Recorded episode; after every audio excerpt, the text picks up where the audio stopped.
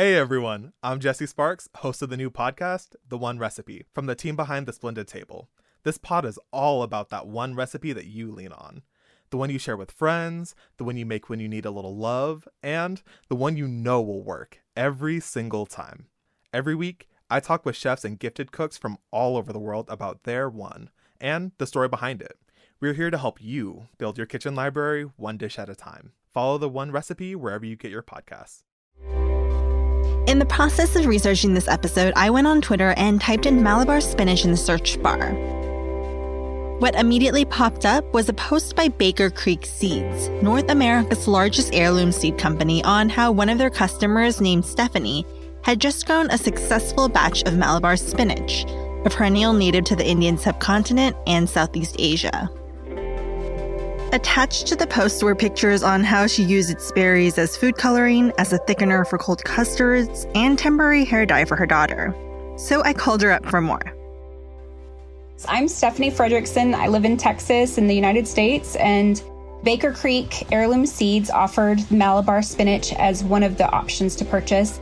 So I was using the Malabar berries to brighten a blueberry custard I was using to make popsicles. And because the color was staining my fingers, it was just so very pretty. I tried to figure out what other things I could use it for. And then my daughter ran by with her super white hair and I grabbed her and I just started coloring her hair a little bit with what I had on my fingers. And it was just beautiful. And so I got her distracted enough that I was able to just take the juice and comb it into her hair and just stain the hair. And it dried and it was still light a problem that I have with really, really fine hair is that products weigh the hair down and it gets sticky. And it didn't get sticky on her hair. It stayed light and fluffy like it always is. And so she was able to play all day long with purple hair. And when I went to go wash it out, it washed right out with a single shampoo. So it was really fun to play with. I'm Clarissa Wei, and you're listening to Climate Cuisine, a podcast that explores how sustainable ingredients are grown and prepared in similar climate zones around the world. Now, in the hands of different cultures, one ingredient can take on so many wondrous forms. And as the world faces dramatic upward shifts in our base temperature, climate centric discussions on crops will become increasingly important to the resiliency of our food systems.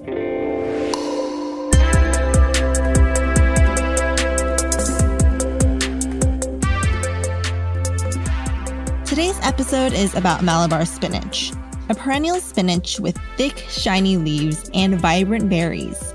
It has the texture of okra, a bit slimy but completely workable if you cook them the right way.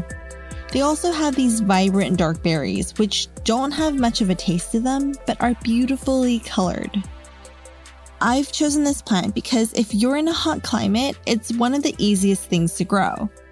It thrives in low light conditions and can provide an abundant source of leafy greens all year round.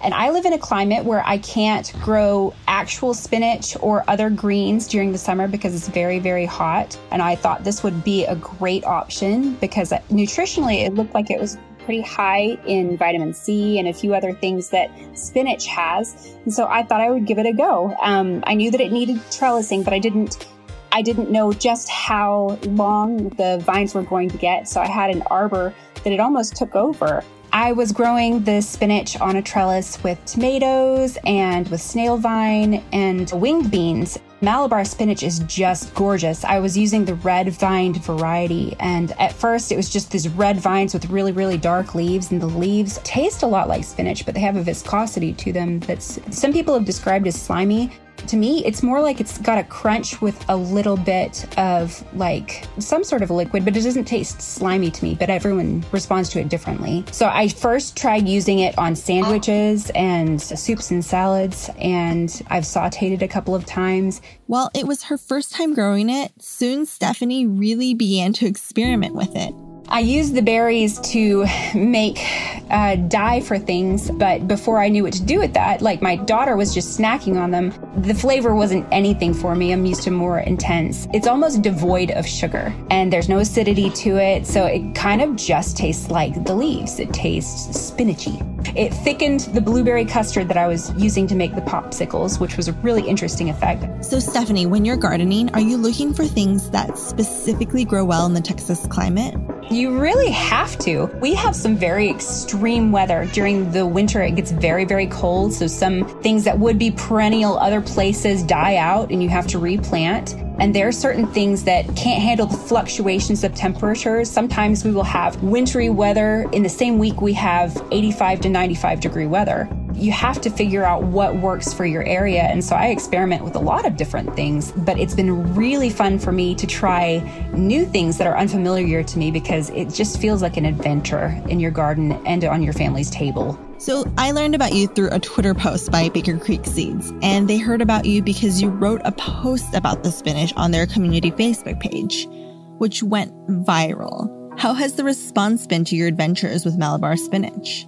So some people have decided they're going to try it. So some people are probably going to purchase it for the same reason that I did initially, just to simply have a green that grows during the summer. Some people have shared it, and I, I was kind of blown away. it was like thousands of likes and a few hundred shares, and so it's it's kind of cool. I've been having a lot of fun with it. While Malabar spinach might be rather rare in the states, it's actually nothing new in other parts of the world and has been embraced for its robustness for generations generations.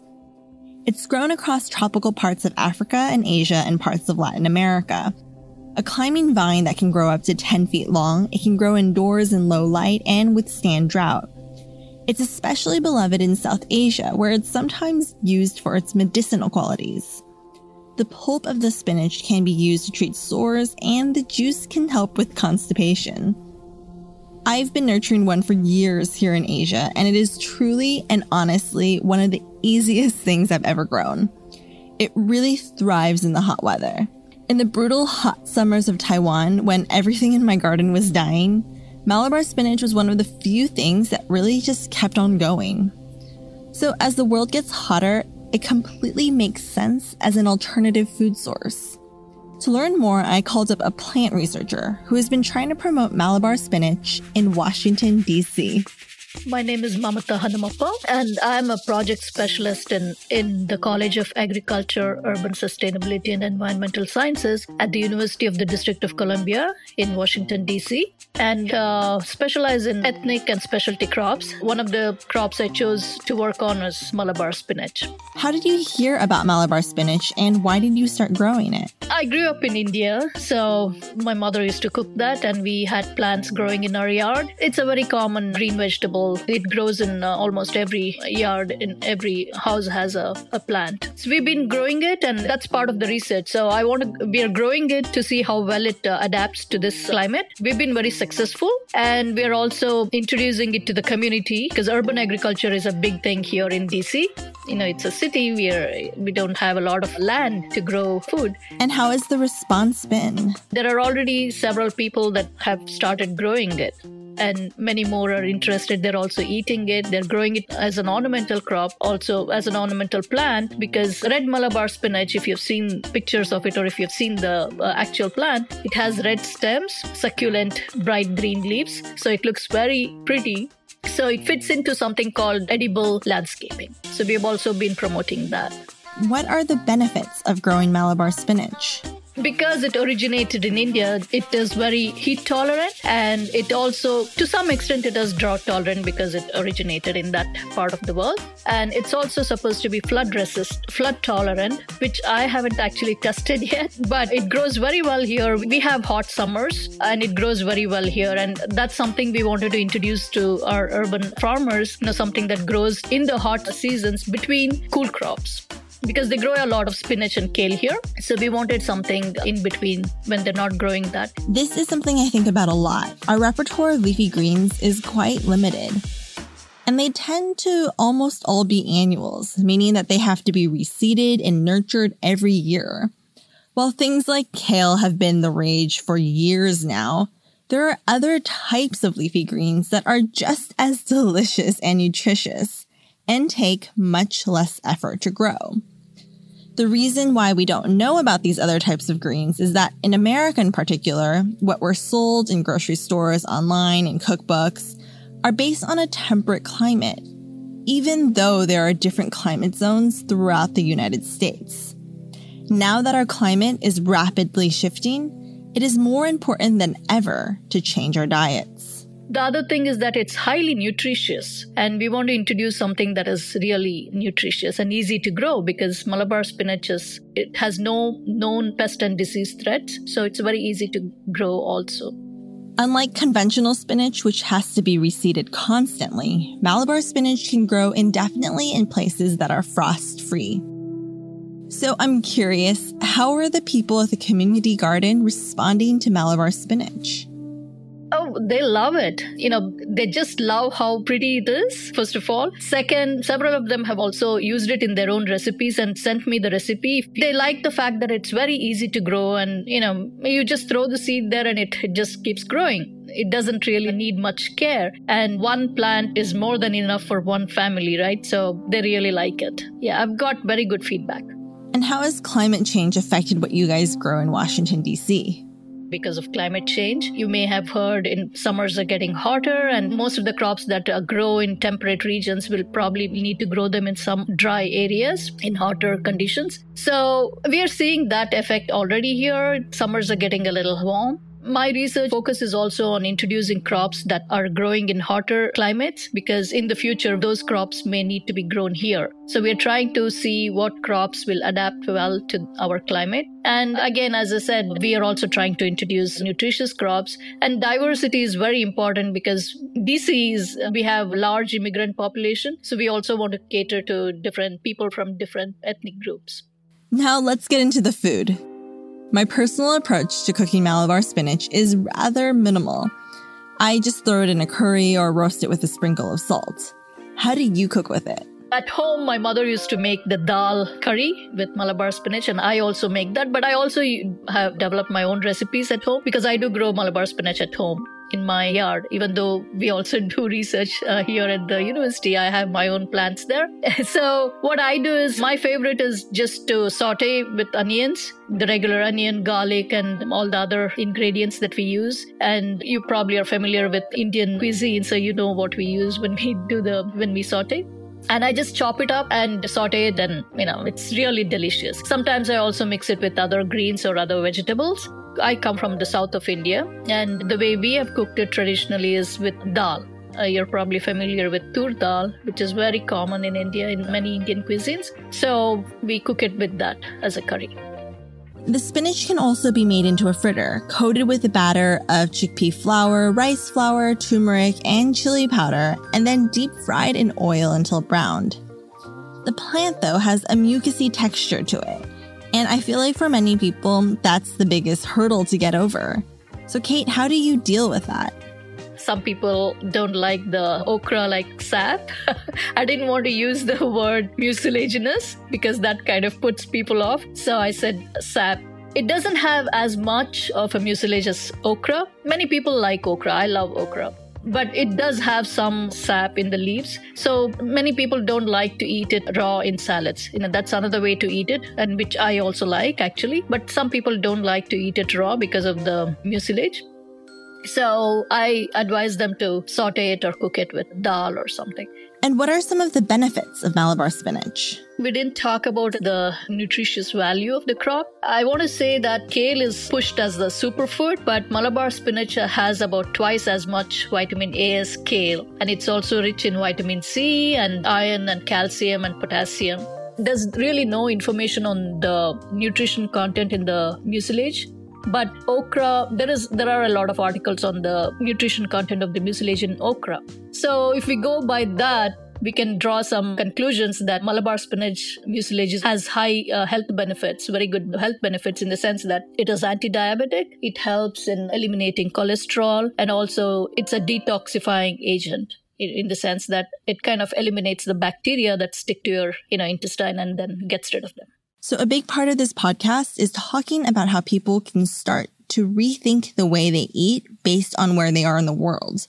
How do you recommend people start doing that? If you're interested in growing something that grows in India, let's say, you know, look up common vegetables that are grown there. And if you see something that you like, then you can do more research on the crop So we advise them on what to what they can grow. And I have conducted certificate courses in agroecology and sustainable uh, food production in in DC. So during those courses we also talk to them about what kind of plants they can grow here. And many of the community gardens here have such kind of plants growing because people from different ethnic groups come together to grow in the community garden. So they bring their own plants and they like to you know share it with others and i've had people actually send me mail saying oh i'm from this region and uh, we grow this there and i would like you to start growing that at the university so other people can eat it so, I want to introduce you guys to someone who really embodies the spirit of growing plants based on the climate. And that's my friend Kate Nicholson, a New Zealand transplant here in Taiwan. She and her husband have a very prolific rooftop garden in central Taiwan, where Malabar spinach is a highlight. I'm originally from New Zealand, from Auckland, and I've been in Taiwan coming uh, about 12 years, I want to say. I grow like quite a lot of leafy greens actually, and I kind of use them all in a spinachy way. Yeah, I definitely grow a lot of Malabar spinach in the summertime here in Taiwan. It doesn't really usually would die down in the winter. It prefers the warmer season. And that one I grow because actually I'm not a super fan of the taste, but I like it. How would you describe the taste? I find Malabar spinach has a slightly, I guess, sort of soil taste, I'd say. So some people don't like that, and some people obviously don't like the slime, it's kind of like in the same category as okra. Basically, for me, I'll eat anything that I can grow easily in my garden, but I do really like it. And so I grow that one though because it grows so well here. It's literally like a weed. And so I grow that because easy and also it's, it's really versatile. Like you can add it smoothies, you can add it to anything you'd use spinach. And you can also use it because it's slightly slimy. I use it to thicken things like thicken soups, thicken sauces, um, because that kind of slimy property can act as like a thickening agent. And how do you deal with the slime? If you chop it, that slime, I don't you know what that is, but the slime will come out. Try it raw because the slime doesn't come out as much when you eat it raw. And if you pick the mini, the baby leaf, then you don't have to cut it. So the slime just, you know, comes out like when you eat it, so you don't notice.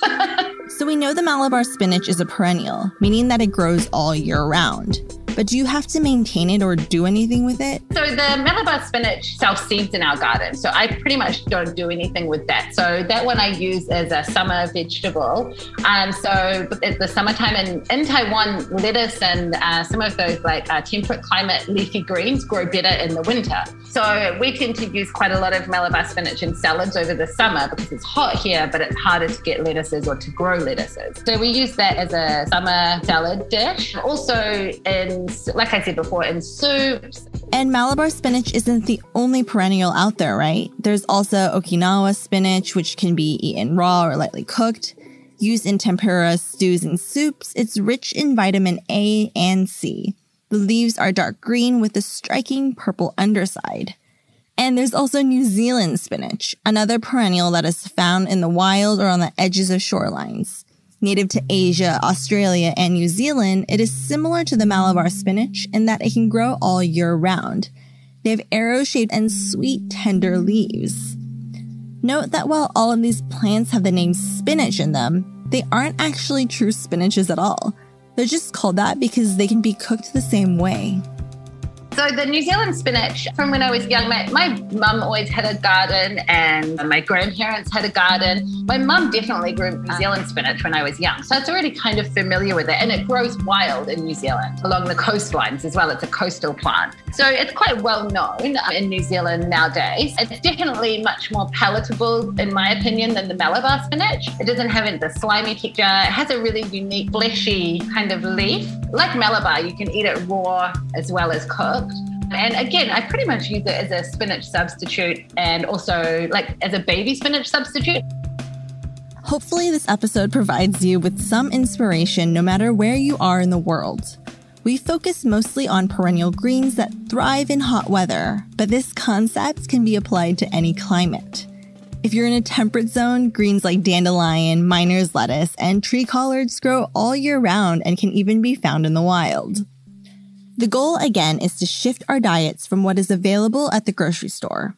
Because sustainability is so much more than just eating more vegetables and less meat. It's about shifting our reliance from the industrial food system to what can be grown easily in our climates. Climate Cuisine is part of the Whetstone Radio Collective. Next week's episode and the final episode in this season is all about the sweet potato, a plant with delicious edible roots and can act as a beautiful ground cover in hot climates. The sweet potato is not only more nutritious than the regular potato, but it is relatively pest free and is much easier to grow. We'll talk to a researcher from the International Potato Center in Peru and a woman who lives off the grid in Costa Rica and uses sweet potato as a ground cover and a hearty food source. Thank you to the Climate Cuisine team, co-producer and audio editor Kat Hong, researcher Olivia Maeda, production assistant Xin Yun, and intern Indio Clarkson. I'd also like to thank Whetstone founder Stephen Satterfield, Whetstone Radio Collective executive producer Celine Glazier, sound engineer Max Katolchak, associate producer Quentin LeBeau, and sound intern Simon Lavender. You can learn more about this podcast at whetstoneradio.com, on Instagram and Twitter at Whetstone Radio, and subscribe to our YouTube channel, Whetstone Radio Collective, for more podcast video content. And you can learn more about all things happening at Whetstone at whetstonemedia.com.